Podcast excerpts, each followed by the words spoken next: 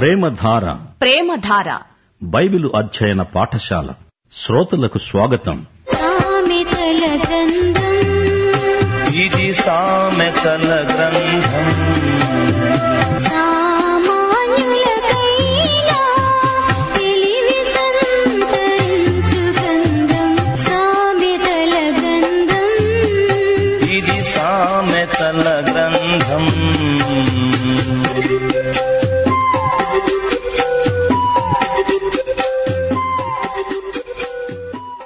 సామెతలు ఇరవై నాలుగో అధ్యాయం. సొలమోను స్వయంగా రాసిన సామెతల్లో ఇది చివరి అధ్యాయం. ఇరవై ఐదో అధ్యాయం నుండి హిజికియా రాజు అతని పనివారు సమకూర్చిన సామెతలు ఉంటాయి. సొలమోను నిజానికి ఇంకా ఎన్నో సామెతలు రాశాడు. అవన్నీ ఇందులో లేవు. ఉన్న సామెతలు ఎంతో శ్రేష్టమైనవి. మన అనుదిన జీవితానికి ఎంతో ఉపయోగపడే సామెతలు. ఇరవై నాలుగో అధ్యాయం మొదటి వచనం. యువకుడా దుర్జనులను చూచి మత్సరపడవద్దు వారి సహవాసాన్ని కోరవద్దు. వారి హృదయము బలాత్కారం చేయటానికి యోచిస్తుంది వారి పెదవులు కీడును గూర్చి మాట్లాడతాయి. సామెతల గ్రంథంలో కొన్ని సత్యాలు పునరుక్తి అవుతూ ఉంటాయి. ఎందుకంటే అవి రచయిత దృష్టిలో ఎంతో ముఖ్యమైన అంశాలు. నాలుకను గురించి గర్వాన్ని గురించి మూర్ఖుల వైఖరిని గురించి తిరిగి తిరిగి అవే అంశాలను పేర్కొనడం జరిగింది. నేటి సమాజంలో ప్రతి వ్యక్తికి అన్వయించే సామెతలు ఈ గ్రంథంలో ఎన్నో ఉన్నాయి. డెబ్బై మూడో కీర్తన ఆశాపు రాసింది. ఆ కీర్తనలో ఉన్న అంశము ఇప్పుడు మనము వింటున్న సామెతల గ్రంథమందలి ఇరవై నాలుగో అధ్యాయాంశం ఒక్కటే. కీర్తనలు డెబ్బై మూడు మూడు నుండి తొమ్మిదో వచనం వరకు. భక్తిహీనుల క్షేమము నా కంటబడినప్పుడు గర్వించే వారిని బట్టి నేను మత్సరపడ్డాను. ఇతరులకు కలిగే ఇబ్బందులు వారికి కలగవు ఇతరులకు పుట్టినట్లు వారికి తెగులు పుట్టదు. ఆకాశము తట్టు వారు ముఖము ఎత్తుతారు వారి నాలుక భూసంచారం చేస్తుంది. సొలమోను ఈ అధ్యాయంలో ఇదే మాట అంటున్నాడు. దుర్జనులను చూచి మత్సరపడవద్దు తీర్పు దినం ఒకటి ఉంది. ఆసాపు తన కీర్తనలో అన్నట్లు నేను దేవుని పరిశుద్ధ స్థలములోనికి పోయి వారి అంతమును గురించి ధ్యానించేంత వరకు ఆ సంగతి నాకు ఆయాసకరంగా ఉంది. ఈ లోక పరిస్థితులు ఏమీ బాగాలేవు. రాను రాను లోకం చెడిపోతున్నది. గాని బాగుపడటం లేదు. అసలు సమస్య మానవ హృదయంలో ఉన్నది. మానవుని హృదయం మారాలంటే ఆ పని దేవుడే చేయగలడు. మనము ఆయా స్థలాలలో ఆయా పదవులలో ఉన్నాము. మనకు తెలుసు నీతిమంతులు కష్టపడుతున్నారు దుర్మార్గులు హాయిగా ఉన్నారు సుఖంగా బ్రతుకుతున్నారు. దీనికి కారణమేమిటో ఎవరికీ బోధపడదు. విశ్వసించటమే మనము చేయగలిగింది. దేవుని దృక్పథంలో సమస్యలను పరిష్కరించాలి. బైబిలులో ఎందరో దుర్మార్గులు ఏ విధంగా నాశనమైపోయింది చెప్పబడింది. ఆదికాండంలో కయ్యనును చూడండి. అతని గతి ఏమైంది? మరి లోతు సంగతి ఏమిటి? అతడు రక్షించబడినవాడే అయినా సొదములో ఉండడానికి కోరుకున్నాడు. అక్కడ భౌతికంగా చాలా అభివృద్ధి చెందాడు. ఆ తరువాత అన్నీ పోగొట్టుకున్నాడు. చిట్ట చివరికి ఏడ్చాడు. సొదములో ఎందుకున్నానా అని తాను చేసిన తప్పుకు ఎంతో దుఃఖించాడు. లోకంలో దుర్మార్గులు తాత్కాలికంగా అభివృద్ధి పొందినట్లే కనిపిస్తారు. కాని హఠాత్తుగా నాశనమైపోతారు. మూడు నాలుగు వచనాలు. జ్ఞానము వలన ఇల్లు కట్టబడుతుంది. వివేచన వల్ల అది స్థిరపరచబడుతుంది. తెలివిచేత దాని గదులు విలువగల రమ్యమైన సర్వసంపదలతో నింపబడతాయి. ఇల్లు కట్టుకున్న తరువాత ఆ ఇంటికి కావలసిన సామగ్రి సమకూర్చుకుంటాము. ఇంటిని అందంగా తీర్చిదిద్దుకుంటాము. ఇదిగో ఇక్కడ జ్ఞాన గృహం నిర్మించబడబోతోంది. ఆ గృహానికి కావలసిన వస్తు సముదాయాన్ని మనము సేకరించుకోవాలి. రెండు తిమోతి రెండో అధ్యాయం పదిహేనో వచనంలో పౌలు తిమోతికి చేసిన హెచ్చరిక దేవుని ఎదుట యోగ్యునిగాను సిగ్గుపడనక్కరలేని పనివానిగాను సత్యవాక్యమును సరిగా ఉపదేశించేవానిగాను నిన్ను నీవే దేవునికి కనపరుచుకోవడానికి జాగ్రత్తపడు దేవుని వాక్యముతో మన హృదయాలను నింపుకోవాలి. జ్ఞాన సౌధాన్ని నిర్మించుకోండి. దాన్ని చక్కగా అలంకరించుకోండి. దానికి కావలసిన సామగ్రిని సమకూర్చుకోండి. దేవుని వాక్యము మనలో సమృద్ధిగా నివసించాలి. జ్ఞానము వలన ఇల్లు కట్టబడుతుంది. అందలి గదులు విలువగల సంపదలతో నింపబడతాయి. ఐదు ఆరు వచనాలు. జ్ఞానము గలవాడు బలవంతుడు. తెలివి గలవాడు శక్తిమంతుడు. వివేకము గలవాడవై యుద్ధం చెయ్యి. ఆలోచన చెప్పేవారు అనేకులు ఉండడం రక్షణకరం. దేవుని వాక్యము మొత్తము చదవాలి గాని అక్కడ ఒక వచనం ఇక్కడ ఒక వచనం చూస్తూ ఉంటే మనకేమీ బోధపడదు. బైబిలంతా ఒకే గ్రంథం. మోషే యహోషువ సమూయేలు దావీదు మీకా జకర్యా మత్తయి పౌలు యోహాను మొదలైన భక్తుల మాటలు మనం వినాలి. అవి దేవుని మాటలే. దేవుని వాక్యం ప్రకారం మనం తీర్మానం చేయటం నేర్చుకోవాలి. మూర్ఘునికి జ్ఞానం అందదు. గుమ్మమునొద్ద అట్టివారు మౌనులై ఉంటారు. కీడు చేయటానికి పన్నాగాలు పన్నేవానికి తంటాల మారి అని పేరు పెట్టబడుతుంది. మూర్ఘుని యోచన పాపం అపహాసకులు నరులకు హేయులు. పదో వచనం. శ్రమదినమున నీవు కృంగిన ఎడల చేతగాని వాడవవుతావు మన ఆధ్యాత్మిక వ్యక్తిత్వాన్ని పెంపొందించుకోవాలి. శ్రమదినమున కుంగిపోకూడదు. ఒకసారి ఏలియాను జ్ఞాపకం చేసుకోండి.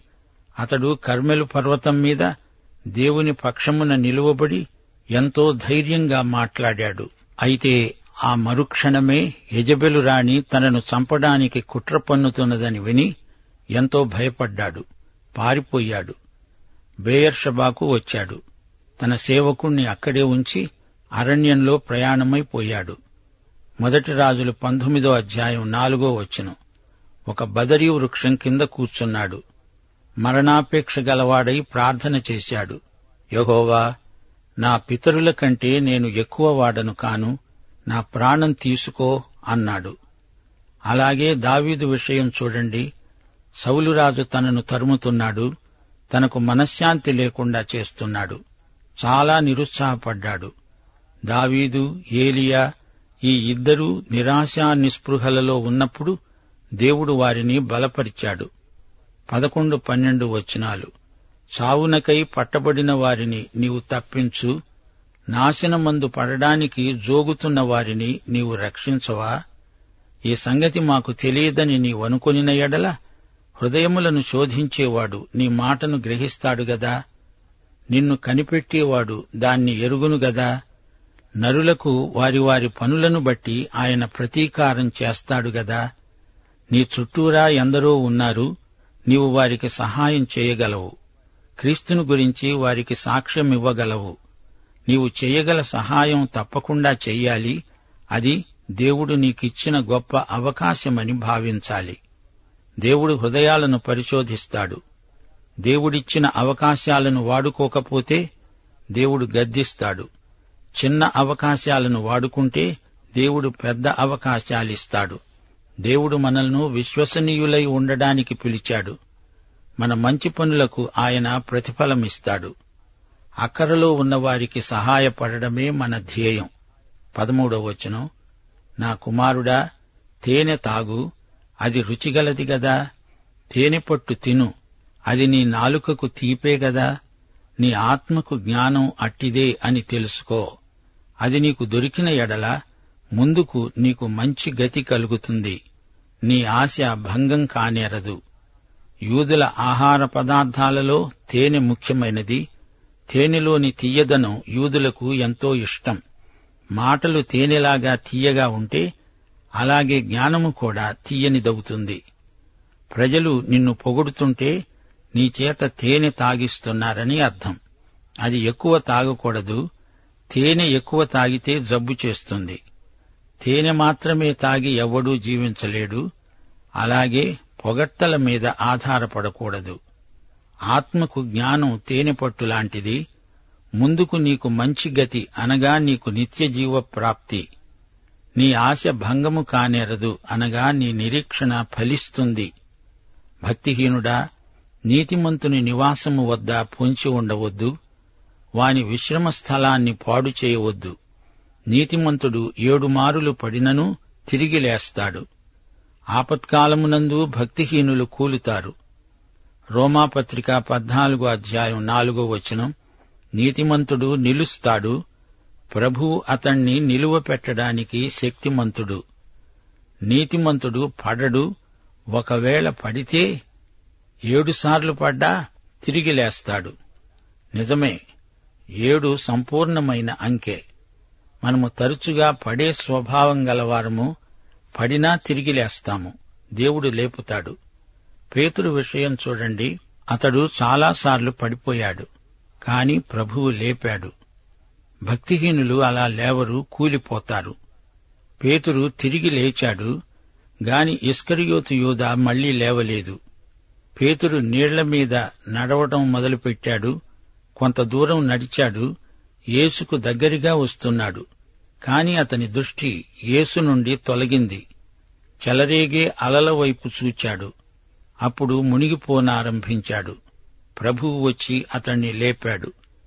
యేసు బంధించబడిన రాత్రి పేతురు పడిపోయాడు ప్రభువును ఎరుగనని మూడుసార్లు బొంకాడు. ఈ విధంగా పేతురు పదే పదే పడిపోతూ వచ్చాడు ప్రభువు లేపాడు అతడు తిరిగి నడిచాడు.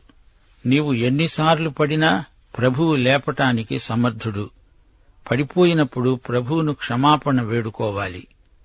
నీ శత్రువు పడినప్పుడు సంతోషించవద్దు వాడు తొట్టిల్లినప్పుడు నీవు మనస్సున ఉల్లసించవద్దు. అతడు శత్రువైనా సరే అతడు పడిపోయినప్పుడు నీకు బాధ కలగాలి. వాడికి అంతే కావాలే అనుకోవద్దు.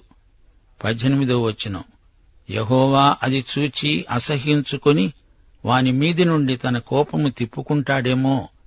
నీ శత్రువు పడిపోయినప్పుడు నీవు సంతోషిస్తే దేవుడు నీ శత్రువుకే సహాయం చేయవలసి వస్తుంది. అప్పుడు నీకు బాధ ఎక్కువవుతుంది. శత్రువులను ప్రేమించటం నేర్చుకోవాలి. వారికి దెబ్బ తగిలినప్పుడు నీవు బాధపడాలి. దుర్మార్గులను చూచి నీవు వ్యసనపడవద్దు భక్తిహీనుల ఎడల మత్సరపడవద్దు ఇదే మాట అధ్యాయం మొదట్లో చెప్పబడింది. ఇది చాలా ముఖ్యమైన ఆజ్ఞ. ఎందుకని ఒకే మాట పునరుక్తి చేయబడింది? దానికి కారణం లేకపోలేదు. అది ముఖ్యమైన మాట గనుక తిరిగి తిరిగి చెప్పబడింది. యేసుప్రభు ఐదు వేల మందికి ఆహారం పెట్టాడు. ఈ సంగతి నాలుగు సువార్తల్లోనూ చెప్పబడింది. అయితే ప్రతి సువార్తికుడు కొన్ని ముఖ్యమైన విశేషాలు ఈ వృత్తాంతానికి చేర్చాడు. అలాగే సామెతలు కూడా. ఇరవయో వచనం దుర్జనునికి ముందుగతి లేదు. భక్తిహీనుల దీపం ఆరిపోతుంది. నా కుమారుడా యహోవాను ఘనపరుచు రాజును ఘనపరుచు. అలాగు చెయ్యని వారి జోలికి పోవద్దు. రెండు పేతురు రెండో అధ్యాయం పదో వచనం భక్తులను శోధనల్లో నుండి తప్పించడానికి దుర్నీతి పొరులను ముఖ్యముగా మలినమైన దురాశ గలిగి శరీరానుసారముగా నడుచుకుంటూ ప్రభుత్వమును నిరాకరిస్తూ శిక్షలో ఉంచబడిన వారిని తీర్పు దినము వరకు కావలిలో ఉంచడానికి ప్రభువు సమర్థుడు.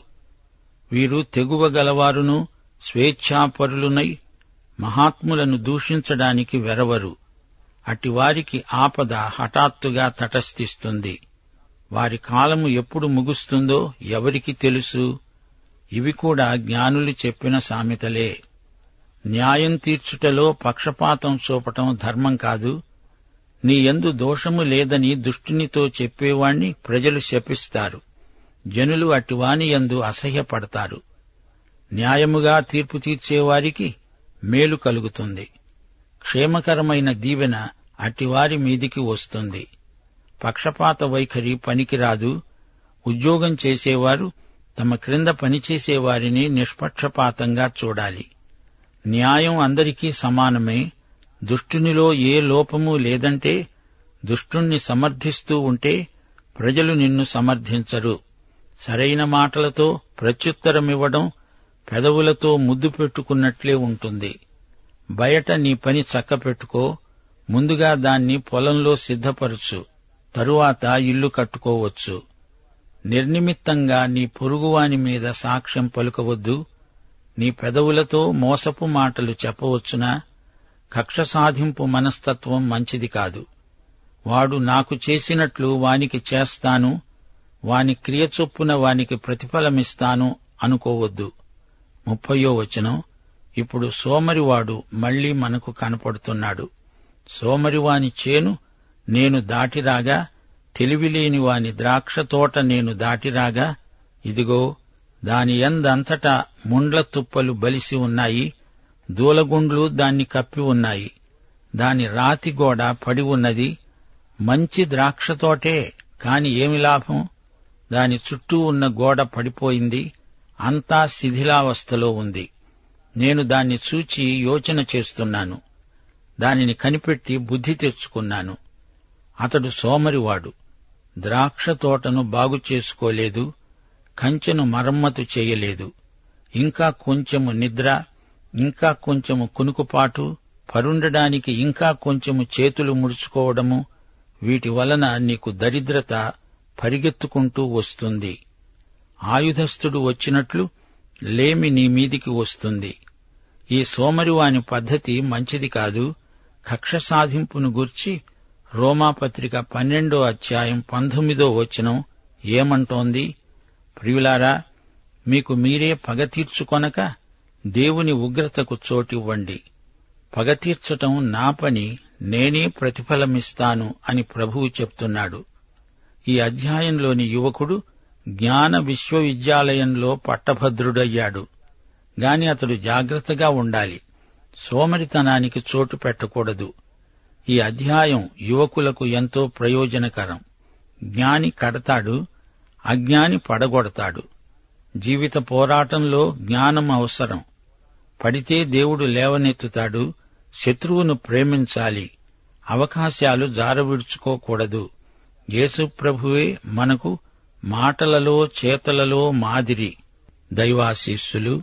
ఆమెన్.